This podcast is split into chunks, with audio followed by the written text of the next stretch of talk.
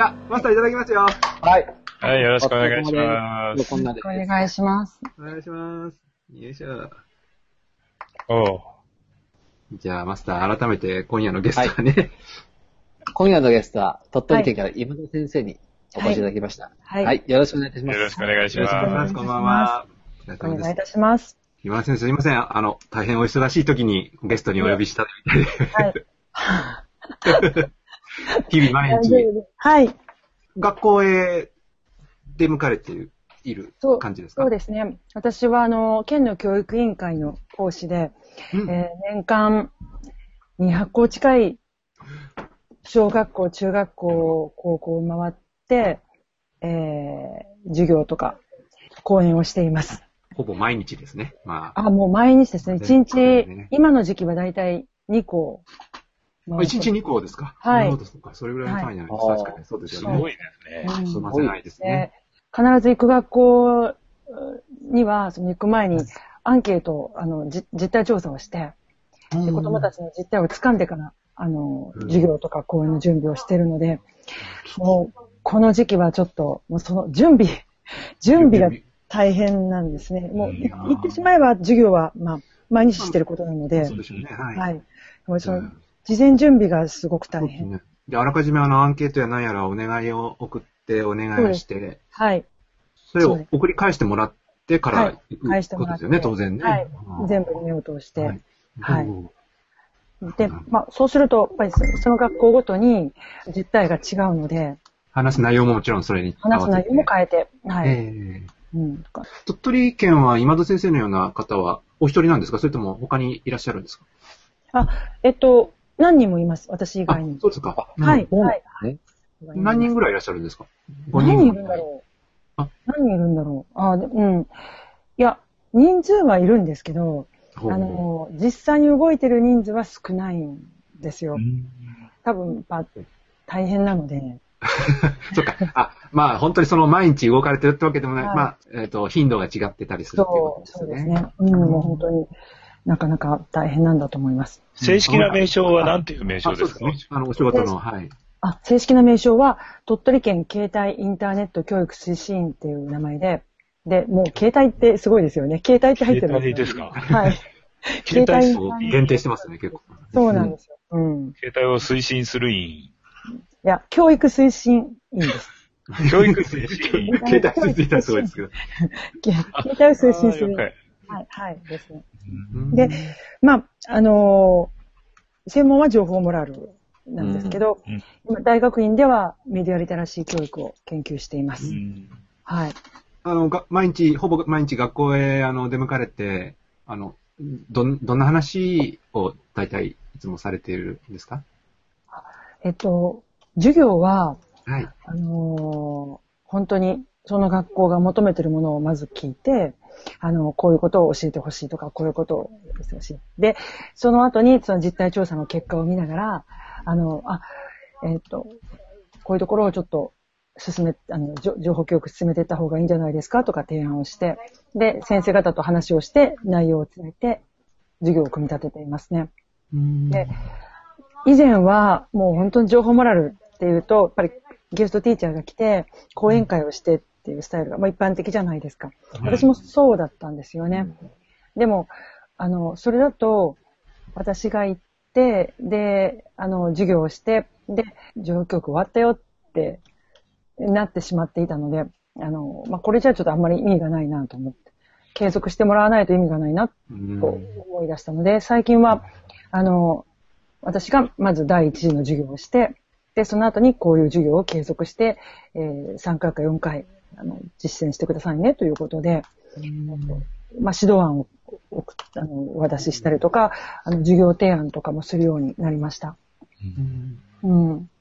じゃあ、である種、一あうんの、ま、まとまった時間のパパッケージみたいに、こう、カリキュラム組んで、まあ、その出だしを、今野さんが、あの、お話、導入をして、で、その後、先生がっていう、そういう流れなんですか？そうです、そうです。はい。うんはい。うんあの、無料通話アプリの、あの、との付き合い方みたいなのを私がしたとしたら、次はじゃあ著作権のことをしてくださいねとか、ああ、なるほど。そんな風に、はい、あの、連続性を持たせて、その中でえ子供たちに考えさせてほしいということで。で、できる限り先生方から、あの、ルールや、あの、マナーなんかを、あの、押し付け、押し付けて与えたりするのではなくて、うんまあ、子供たちが、あの、自分たちで使っている中で、こういうところが使いにくいなとか、こういうところがしんどいなとか、嫌だなと思っているところを引き出してもらって、そこから子供たちに課題を見つけてもらえるような授業を作ってほしいということをお願いしていますね。うん。えー今回、あの、教材も作りまして、はい。あの、ゲームとの付き合い方学習っていう教材なんですけど、あ チラシを、チラシを。チラ。シをこういうところで宣伝しなてね。今いいんだから、決まったチなんラシを。かネ、ネット上にあるんですか？ない、ないんですか？ありますあげてくださいよ。あります多。分上げられると思います、それで。あじゃあ、画面とか、ね、URL とか、ね、あ、はい、あ教えてのもらえば。はい。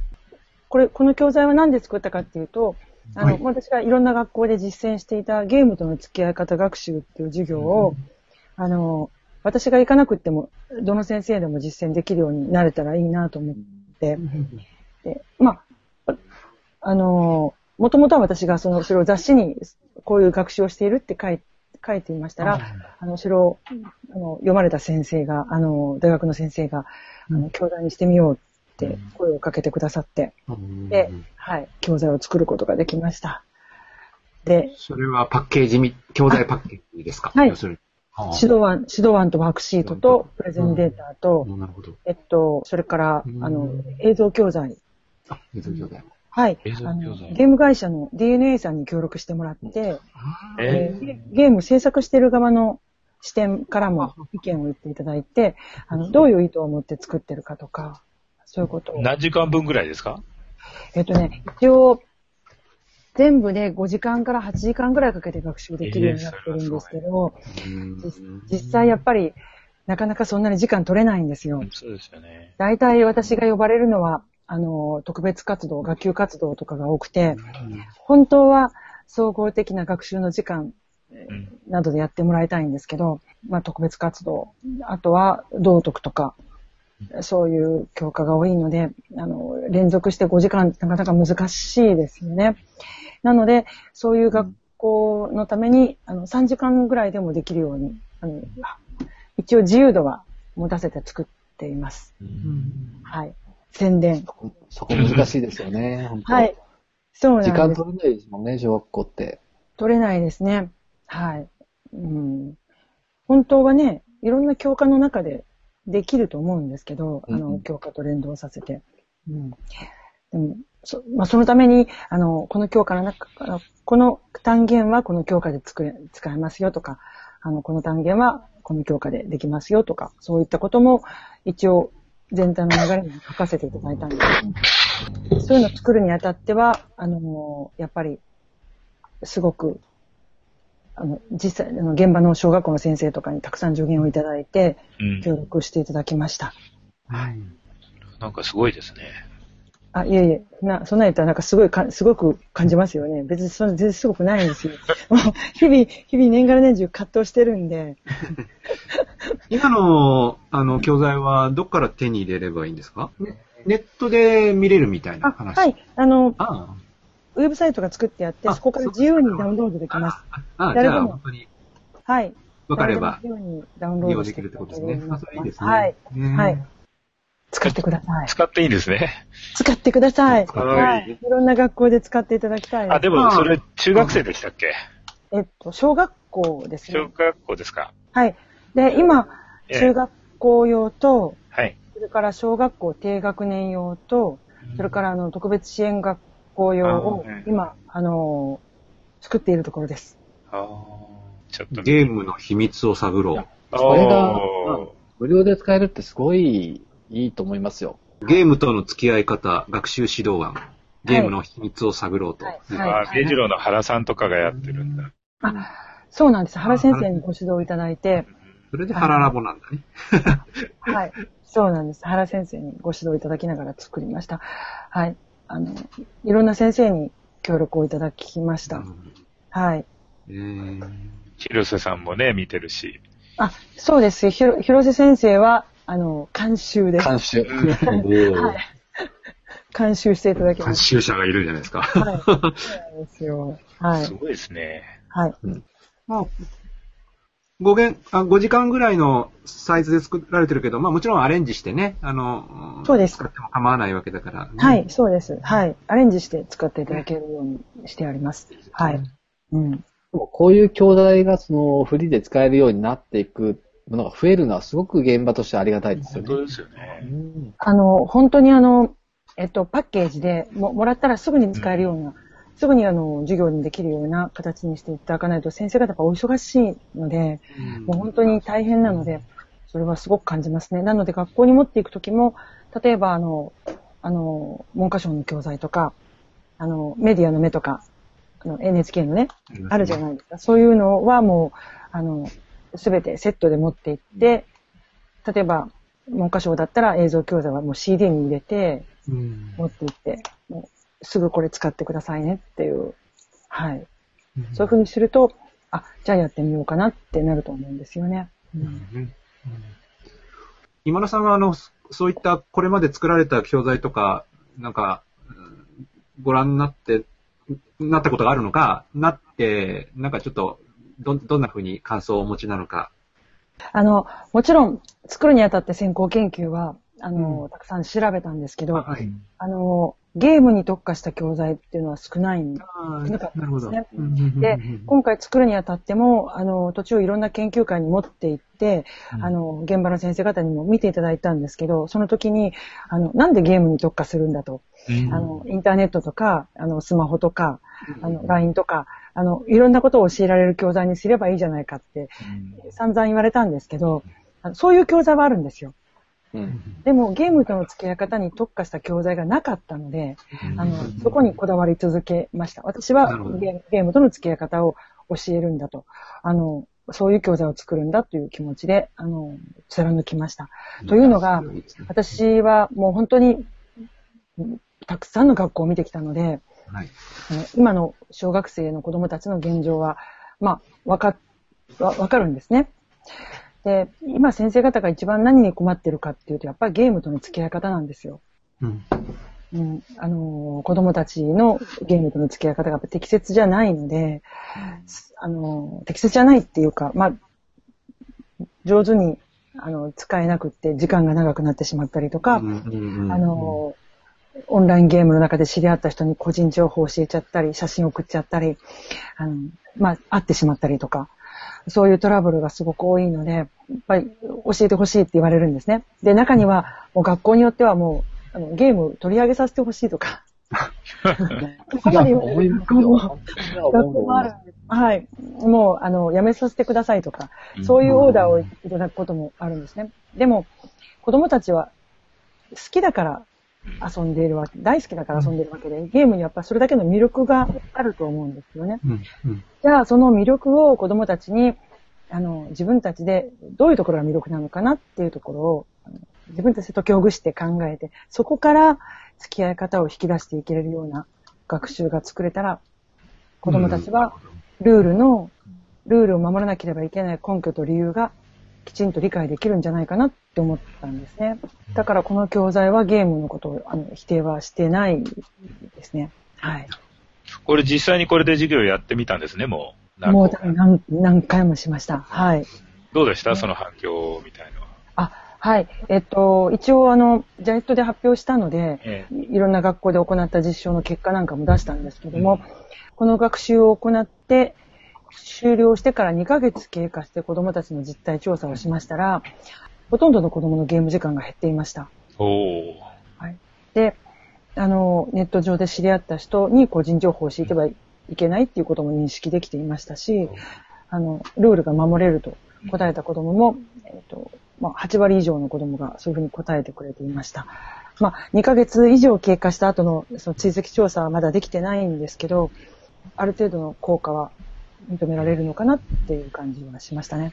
はい。これあの、僕いつも子供のゲームのことを考えるときに思うんですけど、あの、はい。保護者の側が、はいてか大人ね、子供の周辺にいる大人がこのゲームにハマってるっていうはい。例が大変多いと思うんですけど、すごい根深いですよ。えー 子供がやってる以上に大人がハマってて、子供ほっといてゲームやってるっていう例がかなり見受けられるんですけど、どうですかね？はい。そうです。あの、先日も、ある小学校で保護者向けに講演しましたら、え講演が終わった後に、その保護者の方が面白いこと言われたんですよね。えあの、今日の話を聞いて、今田さんの話を聞いて、もう、あの、ま、ちょっと非常に危機感を持って大変なことだなと思ったと。で、あの、こんな状況になっているけども、でも、うちの子供は、あの、私の言うことは全然聞かない。うんだから、学校がきちんと教えてくれないと、安心して子供にゲームが買えないって言われたんですよ。は 面白いね。面白いじゃん。面白いな。だから子供に安心してゲームを買うために学校がもっときちんと教えてくれっていうようなことを言われたんですよね。あなかなかですな。どう どうしようかなとどうしよう。勝つって言いますよ。まあ、そういう教育方針なのかもしれませんけどね。うん、なるほどね。はい。そうなんですそうその手の話はもう話題にことの書かないくらいそうでで、すよね。いやいや、だってもう中年世代も十分ゲーム世代ですもん。でも先生もそうなんですよ。そうですよね。そうです。先生の、先生たちもかなりハマってる先生たちはいて、まあ大体男ですけど、すごくね、僕らもファミコン世代ですからね。ねはいハマってる人はいますね。この前あの、それこそその子育て世代に対して、そのゲゲームというか、スマホをどうするかっていう座談会やったんですよね。うん。うんで、その時も結果的にやっぱり、その与える側の僕ら年代が、まず情報をもらうっていう指導をし受けてないし、知らないし、そうですね。で、そこでこうファミコンをもうポンと来ちゃって、こうここんな、こんな日常がずーっと続いてるんですよ。そうですね。そうそうそうそう。うんそれがまあ人差し指でシュッシュッシュッってなってるだけですからね。まあで、今僕あの、幼稚園でタブレットを使ってこう、やりましょうって話に、結構誤解を受けていて、ううんその ICT 使った教育っていうところと、そのゲゲームって結構うん、こう、ごっちゃになっそうそてるんですね、う。誤解されるとこあるよね。今。ゲームはあんまりやってほしくないんですよ、正直言うと。なんか、こう、まあまあクリエイティブな、ゲームまあうんまあそうね、そういうことね。わかります。あの、受け身的なゲームって言ったら変ですけど。そうです。受動的なものが。ね、なんていうかね。まあでも、旗から見ると、こう、違いが分かりにくいっていうのはあるかもしれない ね。熱中してるとね。ううんんうんうんなのに、こう、スマホより早くゲーム機与えちゃうじゃないですか。ああ、そうですね。まあ、し幼稚園児から。こう、ちょっと怖いうか。うんあの、私はゲームで遊んでも構わないと思ってるんですけど、ただやっぱり今のゲームは独特の特性があって、それ、それこそゲームって31年前に誕生したんですけど、あの、家庭用のゲーム機はね。はい。あの頃のゲーム機は、まあ単純な作りだったじゃないですか。ファミコンのこと。はい、そう、ファミコンのこといいですよね、それはね。あるいは、はいまあまあね、あるいはゲームウォッチですかね。あ、そうですね。あのね、コントロールのボタンも3つしかなかったし、縦の動きぐらいしかなかったですし、えやってられましたか？私も、はいはい、あの、20代の頃はゲーム遊んでましたよ。あの、あの頃はテトリス、テトリスあ、が好きテトリスね。あ、テトリスですか。はいで、あの、それこそ、マッキントッシュを買ってもらった時には、あの、何、すごいな。一番な、一番何をしてたかって言ったら、シムシティ作ってましたし、ああ、シムシティいいですね。楽しかったですね。私もゲームはすごい好きだったんですけど、うんでも、今のゲームは、やっぱりよくできていて、簡単にやめられないような作りになってるんですね。そこ、そこは本当に怖いんですよ。そうなんですよ。はい。だからそれが、あの教育アプリに入ってくるから怖いんですよ。ああ、なるほど。こういう仕組みが。うん、うん。そうですよね。ちょっと遊んで、あの、まあ、自分の力でやめるっていうことがなかなか難しいように作られているんですね。達成感、達成感がゲームの達成感なんですよね。うん、そうです、そうです、そうですね。あの、ほうん、社会とか、こう、大人とか、子供、友達と、こう、達成した感じじゃなくって、その、そこで閉じ込まった狭い世界の達成感だから、すごく想像力とかが働かなくなっちゃう気がしてるんですよ。ああ、なるほどね。はいはいはい。そうですね。あの、よく作られてるなっていう感じがします。例えば、あの、アイテムの入手の仕方なんかも、やっぱり、あの、うまく作られてるんですよね。で。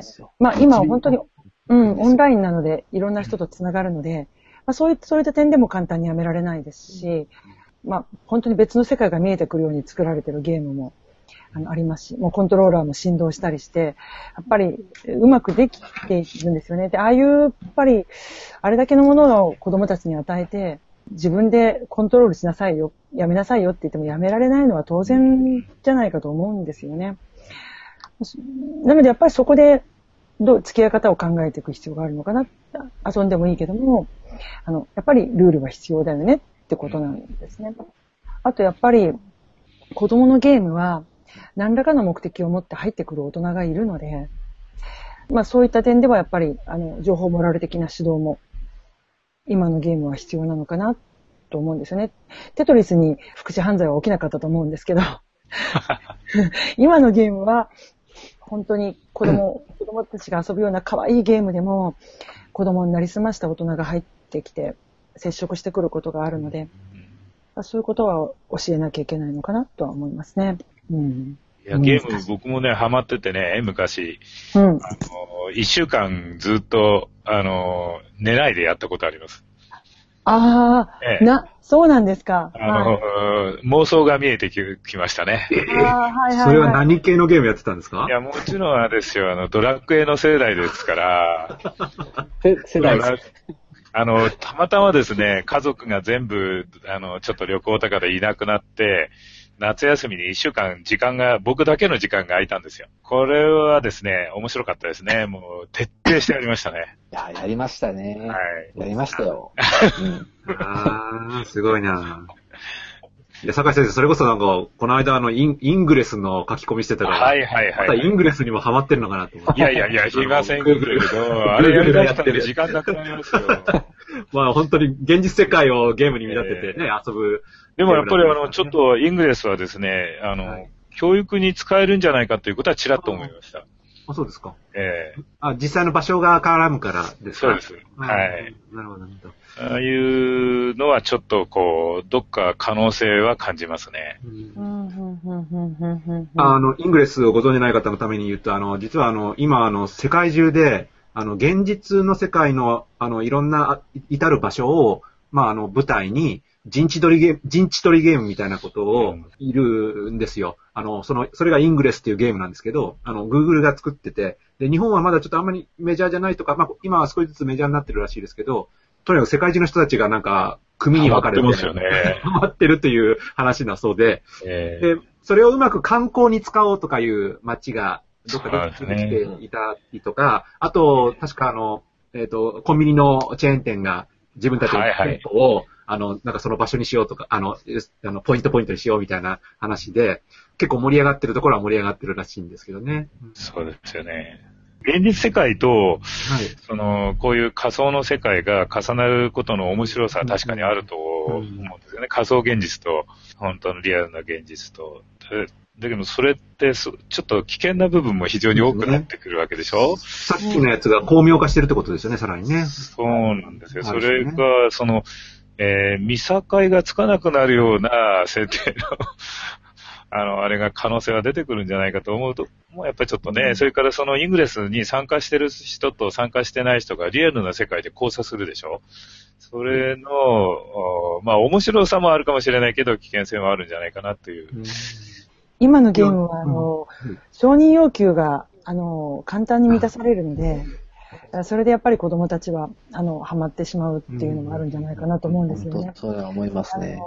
ちょっと頑張ると、もうすぐわーって反応が来て、で、賞賛ももらえるし、そうです簡単に仲間も作れるし、あの、大人と対等にできるしね。そうです。あれがね、あの、あんなに反応がなければ、反応が全くなかったらハマらないと思うんですよね。あれだけ、まあ、反応応答があるっていうのは嬉しいですよね。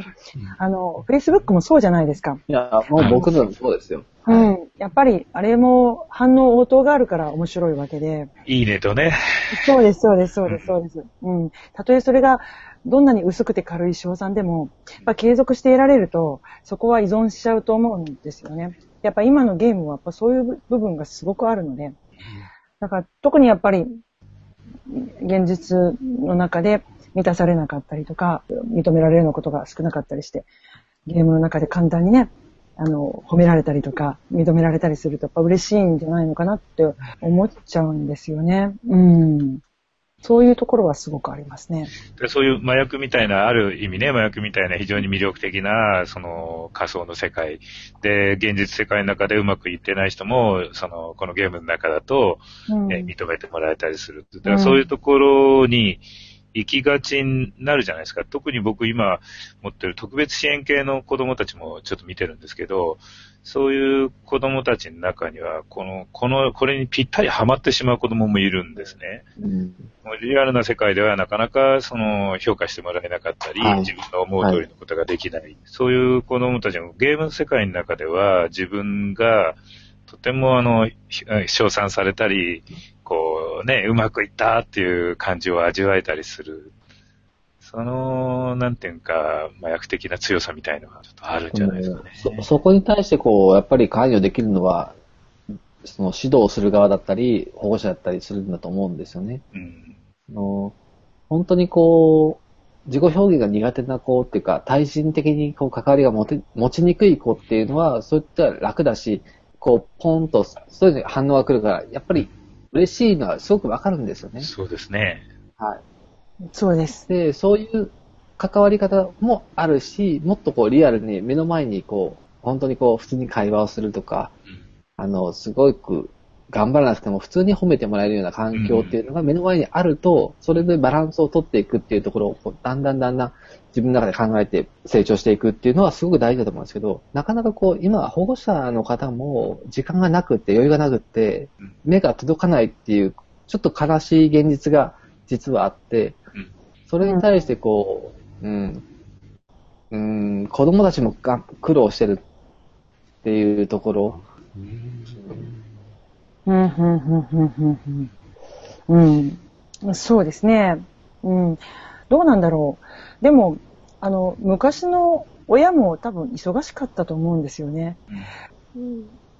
私の親なんかも、もうほとんど家にいなかったですし、あの、昔の親がじゃあ子供にずっとくっついてたかって、多分昔の親の方が忙しくって子供に構ってなかったんじゃないかと思うんですよね。でも、昔って多分、なんか地域や関わり、関わりの中で子供って生きていて、大体あの、どこの子のこともみんなが知ってるみたいな、なんかそういうつながりっていうのがありましたよね。うん。なんか今はそういうつながりっていうのがああるんだけど、なんかすごく個々の親が孤立してるなっていう感じがするんですよね。つながってるんだけど、なんか、うん、そこもなんかすごく薄いつながりというか、リアルなね、あの、世界の、面白さとか、うんそれから、まあ、五感を使った、あの、様々な活動っていうのを、僕ら同時にやってきたじゃないですか。あの、うん一応ね、うん僕なんか巻き割りからやりましたからね。うん お風呂入るためには巻き割りやんなくちゃなかった。うんだから何か果物を食べるのには木から木登って取ってこなきゃな。うん、そうですね。そういう感覚みたいなのはやっぱり若干薄れてるだろうと。で、やっぱりお店に並んでるものをそのまま買ってくればいいし、うん、遊ぶときに、その、あまりね、工夫せずにゲームで電源つければそれで遊べるっていうね。で、自分で何かゲーム的なものを作るわけじゃないから、うんまあ、そういうのは、あ違いがあるかもしれないけど、その問題を抱えていた、その、例えばクラスに馴染めないとか、それからどうも友達とうまくいかないとかいう問題は昔も今もあったと思うんですよね。たとえその五感を使っていても、そういうことをやっていたとしてもずれる存在っていうのは多分ずっとあったんだろうなとは思う。うん、うん、うん、うん、うん。僕個人的にこう、ちょっとずっと違和感があるのが、ゲームと ICT 活用って結構こう、一体化したような感じでこう捉えそてられてこよくあるんですよ。そう。でも、ゲームをやってる時の子供の姿を見るのと、ICT を使った上でこう、学習に対して振り向いてる姿って全然違うんですよね。ああ、なるほど。それって本当にこう、周りの大人が見ないと気づかないんですよ。うん、うん、うん、うん、うん、うん。で、ねやってるのは多分 ICT 活用なんですよ。まずは。うん、うん、うん。でもゲームにのめり込むっていうのは、のめり込まされてる仕掛けもちゃんとあるし、そういうこう何か習慣的なものもこう自分の中でこう築き上げられてるうちに、そういう行動を取らされちゃってるっぽい感じ。で、学習ってもっとこう能動的に本当に学びたいとか、そういう欲求を仕向けていくっていうか、こう、サジェストンを与えるみたいなことが授業の中でやっていて、それをこう混同されて考えてると、ちょっと困っていて、で、逆にこのゲームばっかり本当にやってる子って、考える力っていうか、を持続させるのがちょっと難しくなっていて、うん少しこう考え続けさせようと思うとすぐ諦めちゃうんですよね。つまずいちゃうと。うん、うん、うん、うん、うん、うん。もういい、やめる。うん、うん、うん、うん、うん。で逆にゲームあんまやってなくて、こう、すごくこう空想の世界に浸ってる子ほど、意外といろんなこう、アイデアが浮かんできたりとか。空想が膨らんできて、違うものができたりとか、そこで使ってる力が全然違うんじゃないかなっていう気がずっとしてるんですよ。なるほどね。ああ、そうか。なるほど。まあ私、ゲームは、ゲームしてる子してない子っていうことももちろんそうかもしれないんですけど、むしろあの、本を読んでる子と読んでない子っていうのは、それはすごく感じますね。やっぱり、よく本を読んでる子ってわかるんですよね。はい。うん。形からの想像力ってすごいと思いますよ。うーん、そうですね。やっぱり本はたくさん、小学校期は、小学校期はたくさん本を読んでもらいたいな、というのはすごく感じるんですそうよね。思いますね。僕も本がすごい好きなんでわかるんですけれども、うんただこの Facebook やったりとか、まあうん SNS 系やってるとですね、うん。何を食われてるかって言って本読む時間を食われてる。思います。はい。そう思いません。僕、ものすごく好きなんですけど、好きな小説もいるんですけど、これ、毎日その全部チェックしてるとですね、なんとももうその読む時間が削られていくんですよ。そうですよ。はい。私、大学院に入って真っ先に言われたのが、とにかく本を読みなさいって言われました。おもう、とにかく、もう、とことん読んで、読んで、読んで、そしたら見えてくるよって言われたんですよね。で、まあ、でもそう、そう言われてもなかなか読めないんですけど、やっぱりでも本はやっぱ、大事ですよたくさん。読んだ方がいいですね。あ子供たちにもやっぱり読んでもらいたいと思うんですよね。少なくとも小学生だったら1週間に1冊は、あの、最低でも読んでもらいたいなとは思ってるんですけどね。なかなか1週間に1冊読めないですね。うん。で、やっぱりね、あの、それを考えると、小学校入学前後ぐらいに絵本に触れる機会を作ってほしいなっていうのもすごく思うんですよね。思います。あの、で、もっと言えば、やっぱりお父さんお母さんが読み聞かせをしてほしいなって思うんですよね。子供にとって本、実は絵本って冒険で、あの、小さい子供って絵本読むのって怖いんですよ。なんで怖いかっていうと、次に何が起きるかわからない。どどういうものが出てくるかわからないじゃないですか。怖いんですね。それをお父さんとお母さんと一緒に読むことによって、あの、一緒に冒険の世界に入っていくっていう気持ちになれるんですよね。実はこれがすごく子供にとっては安心感につながって、一緒に物語に入って、で、一緒に戻ってくる。こういうことを繰り返すことによって子供たちは安心して本を信頼するようになるんじゃないかなと思うんですよね。そう、そうです。うん本当にそうだと思います。僕、あの、幼稚園でいつも ICT 使ってサポートするときに、必ず絵本の読み聞かせから入るんですよ。ああ、なるほど。うん。はい。で、最初はですね、絵本もアプリがいっぱい、今いっぱいあるじゃないですか。あります。絵本アプリ。で、はい。それを使ったんですけど、やっぱり動く、動く絵本って僕自身もあんまり好きじゃないですし、うん。子供たちの反応もそんなに高くないんですよ。うん。で、あえてやっぱり動かなくて紙の絵本をスキャニングしたぐらいで、で、先生の声で、いつも、いつも読んでくれる先生の声で読むっていうことの安心感でやると、もう本当今毎回絵本読まないと子供に怒られるぐらい、うん今日絵本ないの 素晴らしい。うん。はいいい教育をしてますね。いや、でも、田中さん本当そうですよ。あの、不思議なことに、これだけゲームが面白くても、あの、紙芝居とか読むと子供たちクワーあって。本当に絵を動かさないっていうことはちゃんと考えないといけないです。と思ってます、そう僕ですよね。はいあの、私もだから、小学校低学年や特別支援学級で授業をするときは、未だに紙芝居なんですよ。でもね、ものすごく見るんですよ。一生懸命。見る。ね。動かない紙を、紙芝居を、紙芝居が。そう、ゲームに勝てるって思うんですよね。うん思いますね。思いますよね。やっぱ大事だなって思うんですよね。うん。あの、こんなに大事大事って、まあ大事なのは僕も同意しますけど、大事と言われてるのに、な、なんでこんなにあれ、あの、その環境とかが乏しくなってるんでしょう。まあ、自動書関連の出版社はものすごい苦しいで、売れない売れないで、それこそ書店も、今はもう近所に本屋がないでしょ？ない、ないところもありますよ。あの、都会は別としてね。まあ、そうすると、あの、要するに本屋に連れて行って本の楽しみを得るっていうのはほとんどなくなって、まあ、あとは図書館行って、まあ、図書館の読み聞かせのイベントや催事行くみたいな感じが、かろうじて命綱みたいなことで、うん。まあ、あんまりちょっとその、最近はそういうの、あの、本当に児童書分野とか、子供に対する本の市場とか、あるいはそもそも学校における図書の環境の乏しさみたいなのは、依然として改善されてない？あ学校師匠の話もどっか飛んでいってしまっているこの状況は、まあ、ちょっと、一体どうなってるのかなっていうふうには思いますけども。うん。そのうちの学校はね、あの、教室3教室分の図書室があるんですよ。うん。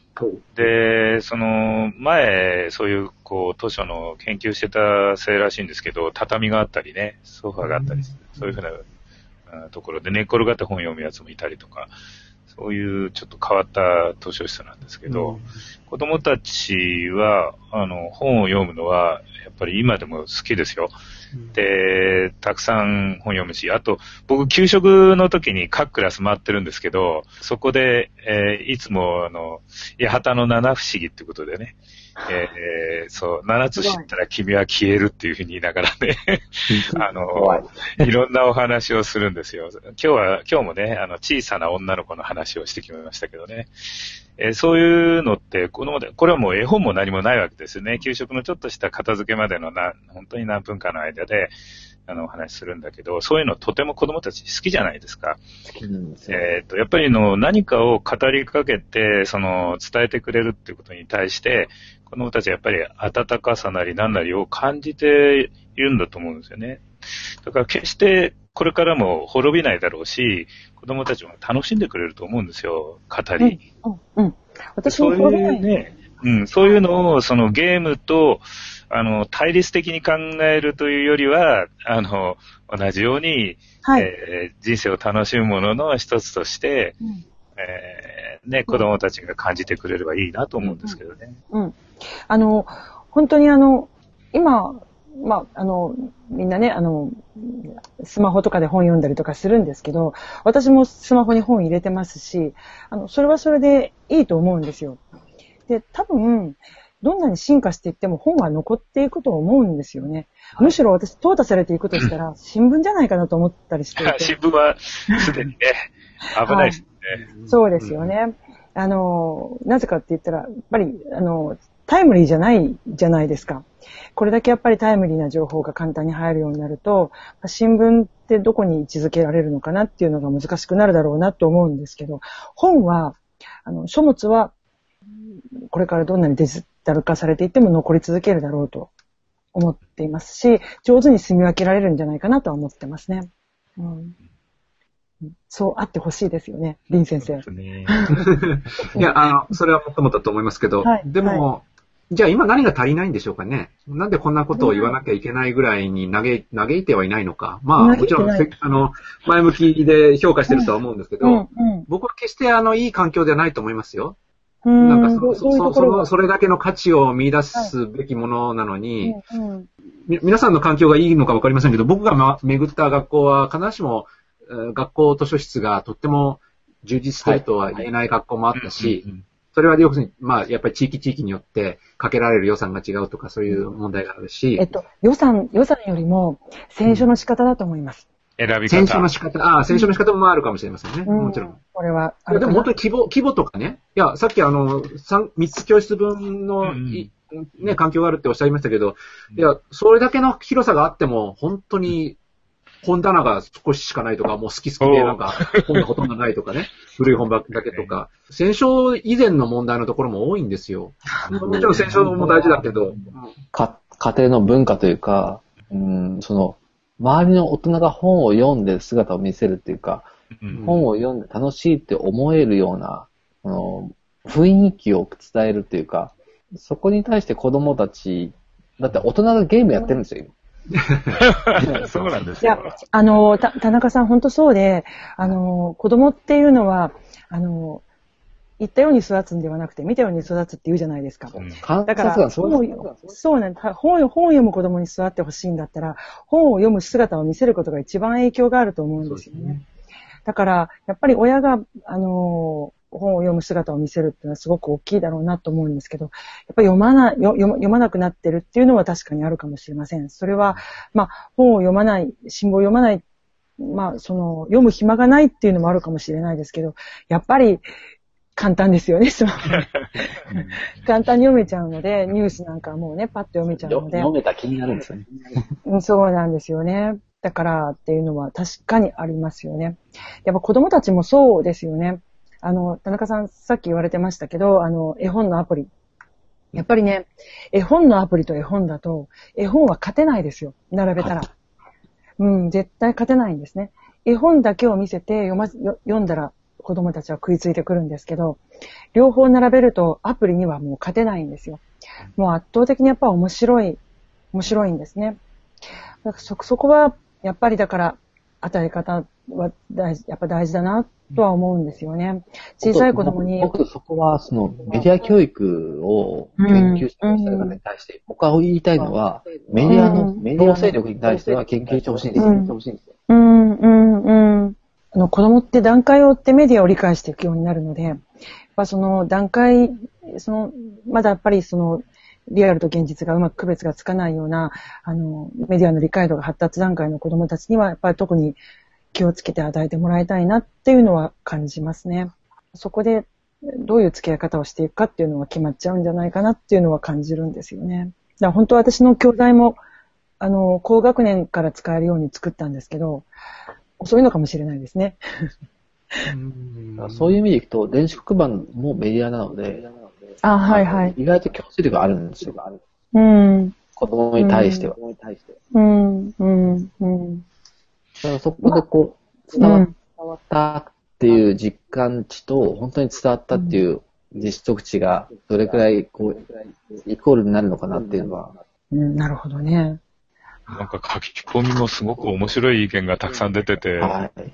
そうなんですか？これ、えー、Facebook の方のはい。書き込みも、絵本のアプリのことも出てるけど、うん。竹中さんが言ってるブロック回転させるゲーム。あ、それを教材にするみたいなことですね。数学的に捉えるみたいなね。うん。いや、あの、悪いものだと言ってるわけではないので、あの、こんな風に、あの、いろんなこ活用方法っていうのは多分あると思うんですよね。今日の話はね、あの、えっと、ゲームの話から始まって、まあ、図書の大事さみたいなことに来たんですけど、まあそそれで、まあ、電子黒板ももちろんメディアだっていう話で、結局、新しいメディアに対する僕らの姿勢が、まあ、要するに出来上がってないっていうことなんですよね。そうです。言ってみればね。はいそのぶ配分の仕方とかもはい分かってないし、本当は誰かと一緒に楽しむっていうことをしなきゃいけないのにで、まあ一人に閉じこもって楽しむっていうことになっちゃってるみたいなうん。なんかそういう、だから僕らはずっと図書、本っていうものに対する読み方は、まあもちろんこれも一人で黙々と読むとか、読み聞かせるっていうこととか、いろんなタイプのことは経験してるからわかるんだけど、まあ新しいその iPad とかのそのタブレットやスマホや、あるいは電子黒板とかのメディアに対しては、若干その免疫というか、まあそういう、どれぐらいの時間をかけてていいのか悪いのかみたいなところの限度が、やっぱりまだちゃんと身についてないっていうことなので、もうちょっとそういうところのノウハウっていうのをしっかり備えなきゃいけないっていう話なのかなって今ずっと聞いてたんですけど、あの、僕はそのゲームも、あの、本も、まあ、将棋や囲碁とか、ね、そういうのも似た感じがするんですよ。そんなに大きくは違わない。もしかしたらね、同じレベルのものがあるんじゃないかな。あのですね、えっ、と、自分の中にこもるっていう意味だと、その本読んでる時に他の人の声って聞こえませんよね。僕はかなり集中して本読むんで、あの、例えば電車ね、そのまま乗ってどっか行っちゃったりね。仲間と一緒に乗ってたはずね、仲間がちゃんと降りてるのに僕だけ乗ってたりとかね。そういうのをやるタイプなので、本の面白さって非常にこう自分では分かってるつもりなんですけど、やっぱりそういう時って周り見えなくなってるな。ゲームも同じで、やってる最中に邪魔されるって非常にね、不愉快じゃないですか。で、そういう時に他人とのこう関わりのできない子供たちが、やっぱり生まれてきてしまう可能性はあるなと自分でも思うんですけどね。うーん。どうなんですか？そうですね。でもまあ、やっぱり活字とゲームの世界はちょっと違うおかな特に今のゲームは、ちょっと